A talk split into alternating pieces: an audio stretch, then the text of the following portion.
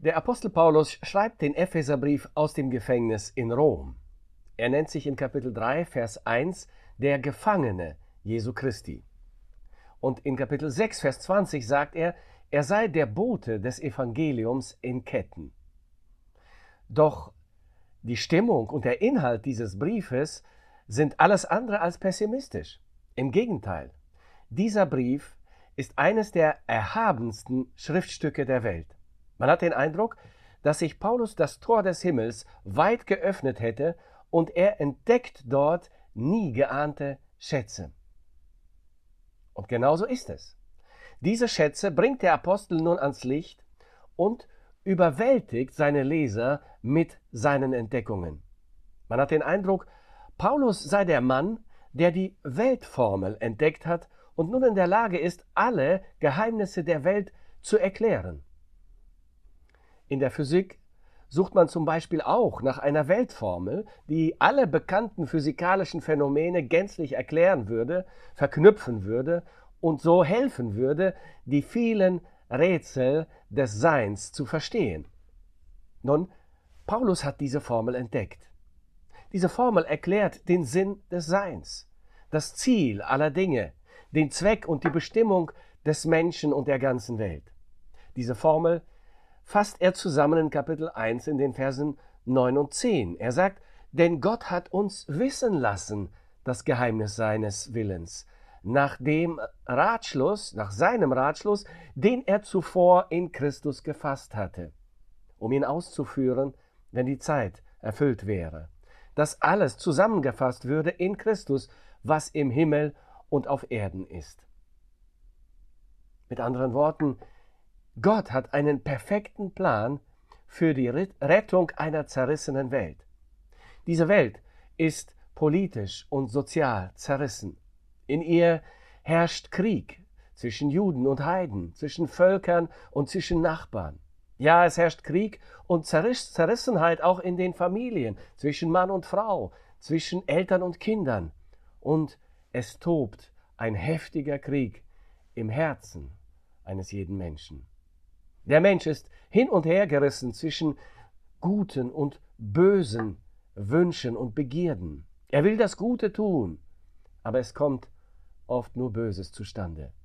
Der Mensch und seine Welt sind dem Untergang geweiht, wenn nicht die Weltformel, die Formel zur Rettung des Menschen und seiner Welt gefunden würde. Doch gelobt sei Gott, diese Formel ist entdeckt. Das Geheimnis ist durch Gott selbst, Paulus und anderen Gläubigen offenbart worden. Gott hat einen Plan, um diese zerrissene Welt zu retten. Diesen Plan hatte Gott vor ewigen Zeiten, sagt Paulus, in seinem Sohn Jesus Christus gefasst und er führt ihn jetzt aus. Und am Ende, wenn der Rettungsplan komplett verwirklicht ist, wird eine geheilte Welt unter einem Haupt vereint sein, nämlich unter dem Herrn Jesus Christus. Doch das noch erstaunlichere ist die Tatsache, dass Gott diesen Plan Kraft seiner unerklärlichen Liebe hier und jetzt in die Tat umsetzt. Durch uns, durch Christen, durch Gläubige, durch die Gemeinde. Die Gemeinde ist sein Leib und er, Christus, ist ihr Haupt. Und er wirkt durch seine Gemeinde und er verwirklicht in ihr und durch sie seinen ewigen Ratschluss. Paulus sagt in Kapitel 1 in den Versen 22 und 23, und alles hat er, der Vater, unter seine Füße getan und hat ihn, Christus, gesetzt der Gemeinde zum Haupt über alles, welche sein Leib ist, nämlich die Fülle dessen, der alles in allem erfüllt.